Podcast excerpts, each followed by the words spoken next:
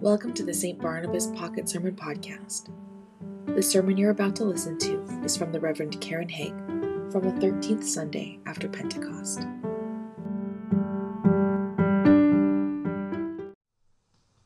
The Holy Gospel of our Lord Jesus Christ according to John. Glory to you, Lord Christ.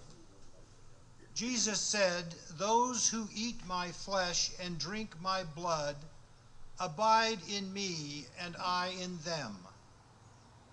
Just as the living Father sent me, and I live because of the Father, so whoever eats me will live because of me. This is the bread that came down from heaven. Not like that which our ancestors ate and they died. But the one who eats this bread will live forever. He said these things while he was teaching in the synagogue in Capernaum. When many of his disciples heard this, they said, This teaching is difficult. Who can accept it? But Jesus, being aware that his disciples were complaining about it, said to them, Does this offend you? Then what if you were to see the Son of Man ascending to where he was before? It is the Spirit that gives life, the flesh is useless. The words that I have spoken to you are spirit and life. But among you are those, some who do not believe. For Jesus knew from the first who were the ones who did not believe and who were the ones that would betray him. And he said, For this reason I have told you that no one can come to me unless it is granted by the Father. Because of this, many of his disciples turned back and no longer went about with him. So Jesus asked the twelve, do you also wish to go away? Simon Peter answered him, Lord, to whom can we go? You have the words of eternal life. We have come to believe and know that you are the Holy One of God. This is the gospel of the Lord. Praise to you. This is our last week immersing ourselves in John's mysterious and mystical gospel. Our last week to dwell on abiding in Jesus and Jesus abiding in us. Our last week of reflecting on the indissoluble connection between bread and the bread of life. While we might have, have had to work hard at finding something new each of these last five weeks, it has been good to be steeped in these particular words. Our reading this morning began with eating and drinking and abiding, which is all fairly familiar to us by now, but by the end, things had changed. The thousands who had been following Jesus were beginning to wonder about what they had gotten themselves into. This teaching is difficult. Who can accept it. There were some who had already left it all behind. Jesus knew there were others in the crowd who were scandalized by his teachings, and still others who would betray him outright. And so he turned to Peter, who often stands in for the disciples, who often stands in for us, and asks, What about you? Does this offend you too? Do these difficult words make you want to go away? Jesus actually says a lot of things that are difficult to accept. We hear them in Scripture. If any want to become my followers, let them deny themselves, take up their cross, and follow me. And sometimes we hear difficult words from Jesus in our prayers. I know about this. Some of you have heard me say that I am too tender for this work. My whole life long, people have told me that I need to get a thicker skin. And for most of my life, I believed them. It was just that I didn't know how to do that. You know me. You see the way your hurts and your heartaches affect me. You see the way unkindness breaks my heart. You see the way Jesus cracks my heart open. And you know that sometimes, no matter how hard I try to hold it together, I am going to cry in front of God and everyone right in the middle of my sermon. I used to feel very embarrassed about that. I used to think, surely you should be able to keep it together well enough to get through the sermon or the hymn or the prayer. Sometimes I still feel like that. And pretty much I always wish I would not cry. A thicker skin would, I'm sure, make things easier. When I went to the Holy Land with a couple of bishops and a whole passel of clergy a few years back, I found that to be a very emotional place. Walking on paths Jesus walked is profoundly emotional. Visiting an orphanage, playing with children who have suffered unspeakable things is profoundly emotional. Kneeling at the place Jesus was born at the place he was crucified is profoundly emotional. The hatred people have for each other in the Holy Land is profoundly emotional. And my father was very ill and a world away, and that was profoundly emotional too. A few days into our trip, we visited Bethlehem and stayed just across the road from the Church of the Nativity. If you've ever been to the Holy Land, you know that there's a giant church built on top of every single sacred site. We'd been in that church that morning, then off to visit the shepherd's field where shepherds watch their flocks by night, all seated on the ground. We'd returned to our hotel, and with some time on our hands, we were able to do what we wanted to do before dinner. I went back to the church to pray. I had spent much of the night before on the phone with my sister trying to figure out if I should leave Palestine and return home to be with her and with our dad. So I was tired, exhausted actually, and all my defenses were down. As I sat down to pray in that huge empty church, somewhere in the distance, a woman began singing a haunting Kyrie. It wasn't part of a service.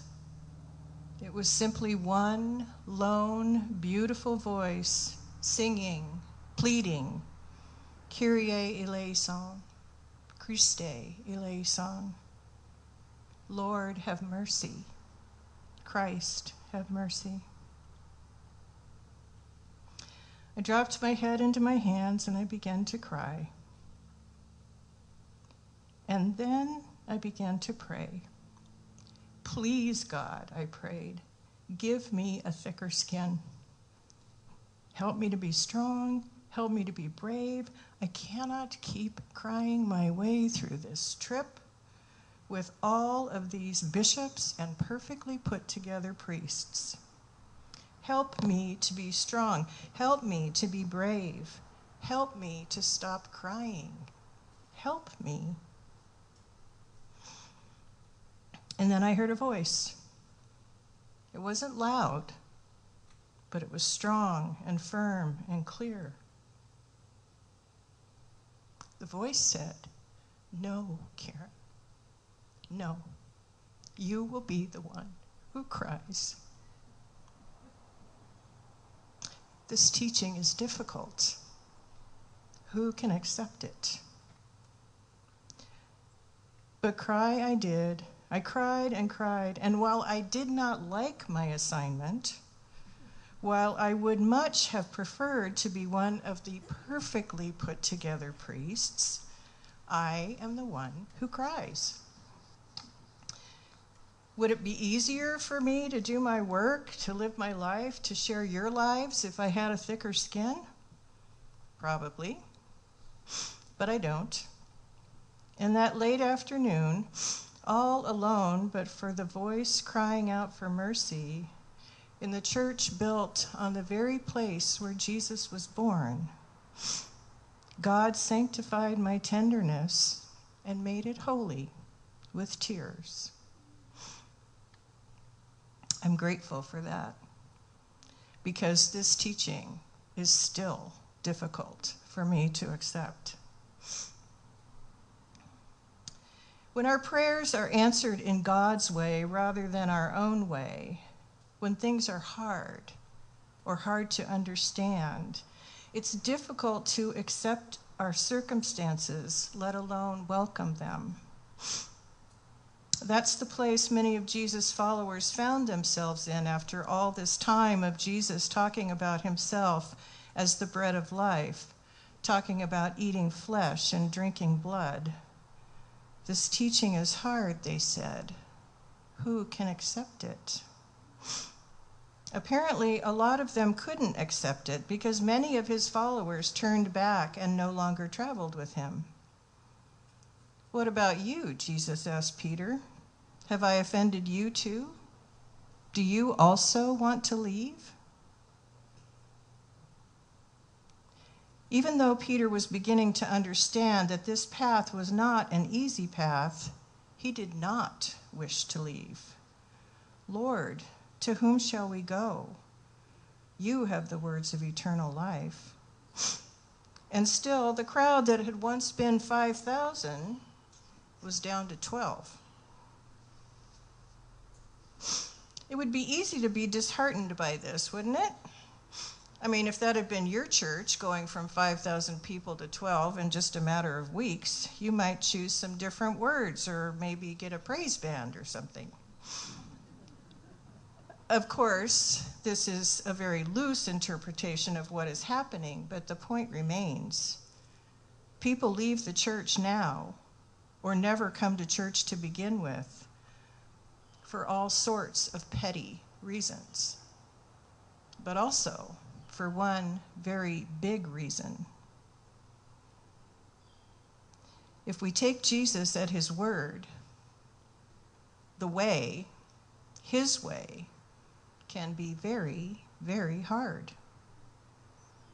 Peter knew, and sometimes somewhere inside ourselves, we know too, that even though the way is hard, our souls will only be satisfied when we abide in God and God abides in us.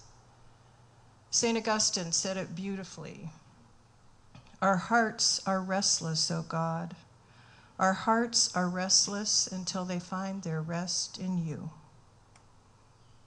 And in order to rest in God, we have to surrender our control over things. It's the only way we can get free. At first glance, surrender might not seem like freedom, but it is. Surrender is something we actually can do. Controlling things is something we actually cannot do. being in control is always an illusion. Mr. Jones, I'm calling about the results of your biopsy.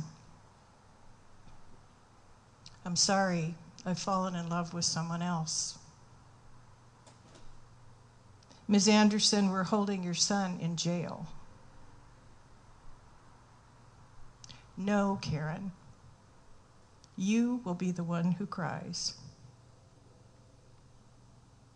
We are not in control.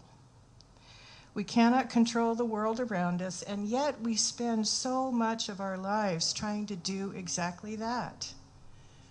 That's the reason some people prefer religion to God. Religion is full of rules, and we like that because we can make the rules and behave by the rules and measure ourselves by the rules. We even think we can control other people by the rules because when people don't follow the rules, whether those rules are spoken or unspoken, we can punish the rule breakers by talking badly about them behind their backs or by turning our backs on them. Rules we can control. The Holy Spirit, not so much. Compassion, tenderness, forgiveness, vulnerability. The way of Jesus is so hard compared to the way of the world.